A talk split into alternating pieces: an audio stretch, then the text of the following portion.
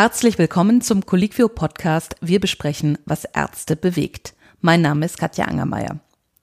Auf das Thema dieser Folge sind wir im Coliquio-Forum gestoßen, also im Forum der größten deutschsprachigen Ärzte-Community.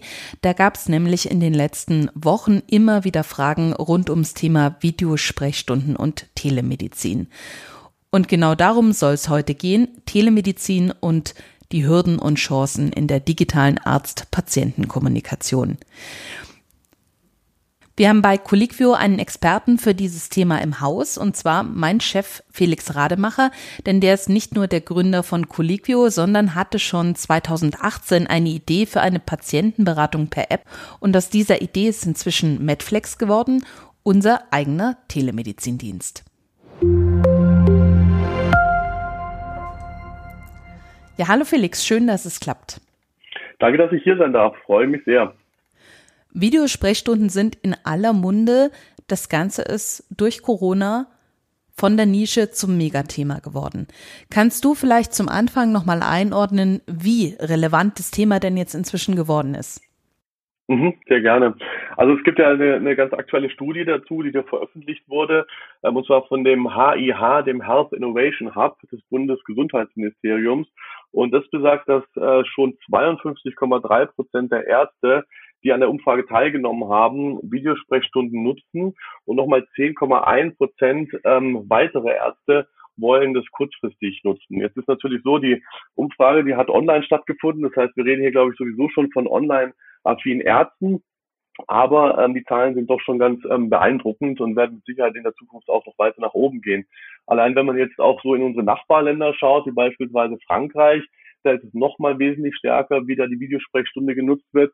Da muss man aber auch dazu sagen, dass es wesentlich attraktiver ist. Also ich habe hier von unseren Kollegen aus Frankreich erfahren, dass die teilweise pro Tag 100.000 Videostunden durchführen. Und es liegt einfach an der Attraktivität, weil tatsächlich Frankreich die Vergütung genau gleich handhabt, beziehungsweise keinen Unterschied macht, ob der Arzt das wirklich persönlich in der Praxis war oder ob er über Videosprechstunde teilgenommen hat. Und wenn ich da bei unserem Gesundheitsminister zuhöre, dem Herrn Spahn, dann will er das, glaube ich, auch kontinuierlich immer attraktiver machen, sodass wir da auf ähnliche Zahlen kommen sollten.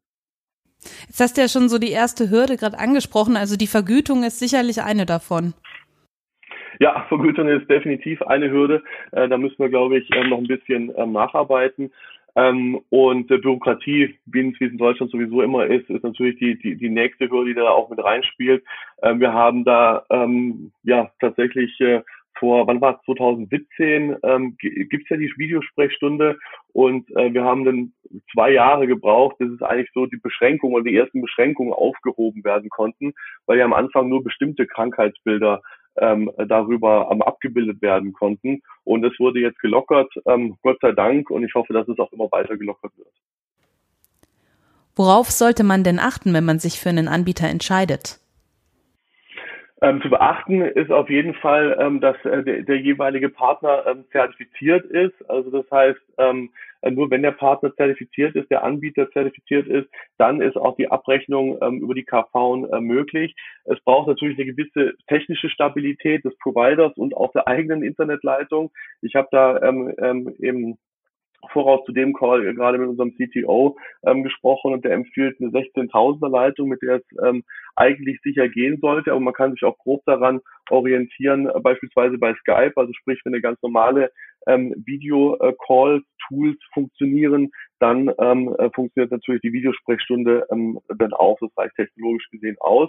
Was eines der wichtigsten Punkte aus meiner Sicht ist allerdings das Thema DSGVO-Konformität, weil hier können natürlich dann sonst auch größere Strafen auf einen warten. Das heißt, man muss wirklich schauen, dass die Provider, mit denen man da zusammenarbeitet, diese mit sich bringen, weil beispielsweise auch ja eine E-Mail oder teilweise auch Telefonie, die man mit den Patienten durchführt, sind teilweise nicht DSGVO-konform und dementsprechend auch eine Gefahr für die Praxis.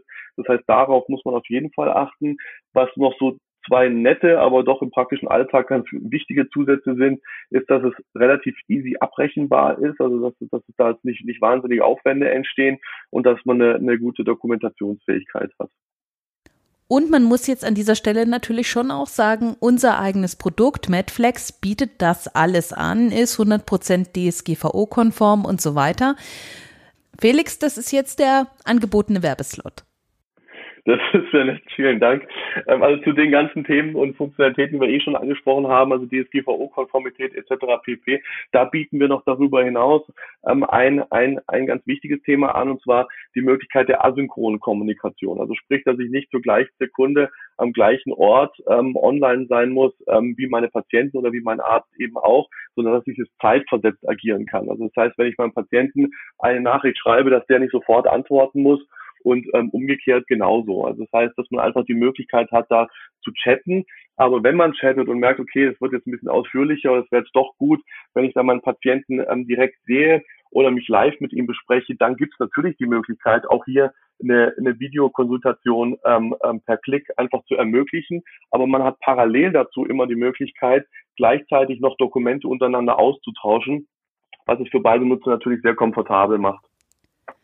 Wir sind ja gleich damit eingestiegen zu sagen, es ist ein sehr großes, sehr breites Thema geworden.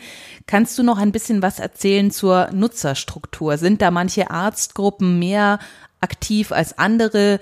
Für wen eignet sich Telemedizin? Für wen eignen sich Videosprechstunden überhaupt? Also wir sind hier überraschenderweise sehr ähnlich verteilt wie auch die Verteilung in Gesamtdeutschland, wie man es auch aus der Statistik der Bundesärztekammer kennt. Also die meisten unserer Nutzer sind dann natürlich der Niedergelassener Hausarzt und Internist. Und dann aber auch viele Fachärzte wie die Gynäkologen, die Urologen, HNO-Ärzte, Kinderärzte, auch Psychiater, Psychotherapeuten nutzen da unsere Plattform. Weniger natürlich die Orthopäden, weil digital operieren ist natürlich schwierig. Also es gibt noch einige Bereiche, die man digital noch lange nicht abbilden kann. Und die Anwendungen, die Ärzte da machen, da kann man tatsächlich auf 3 wesentliche Punkte drauf abzielen. Und zwar wird am meisten genutzt die digitale medizinische Behandlung, also dass man direkt so nach dem Motto Frage-Antwort, dann die Befundübermittlung und auch die Rezeptausstellung. Also diese drei Themen werden da am meisten genutzt. Und wer jetzt angefixt ist, wo gibt's mehr Infos? Ja, das ist ganz einfach. Auf www.medflex.de gehen. Und wenn man als Arzt bei Coliquio schon angemeldet bzw. registriert ist, dann kann man da genau seinen Benutzernamen und Passwort, was man bei Coliquio hat, dann auch für den Login oder das Anmelden bei medflex.de nehmen. Und vielleicht auch noch eine spannende Information dazu. Medflex ist für die Nutzer kostenlos. Zum Schluss noch ein Blick in die Zukunft. Wie sieht sie denn aus, die Zukunft der Telemedizin? Ja, ich hoffe doch sehr gut und immer mehr. Ich denke, es ist wenig überraschend, also auch die jüngeren Ärzte, wie ich jetzt gerade in der Studie gesehen habe, und Therapeuten, also auch gerade die unter 40 Jahre alt sind, da ist es tatsächlich so, dass über 80% sogar die Videosprechstunde schon nutzen. Und genau, also ich hoffe, dass es sich da immer weiter ausbreitet und immer besser angenommen wird, dass die Provider, die dahinter stehen, auch immer einen besseren Service anbieten, sodass da die Nutzung für die Ärzte im praktischen Alltag immer besser und komfortabler wird und so tatsächlich sich auch immer mehr wieder auf die Behandlung der Patienten fokussiert werden kann, weil die Technologie soll ja den Arzt bei seiner Tätigkeit unterstützen und nicht davon ablenken. Und zum Schluss wird mich natürlich auch noch interessieren, was du denkst, wie es für Medflex weitergeht. Ja, da werden wir die größte Arztpraxis Europas, weil immer mehr Ärzte sich auf Medflex anmelden.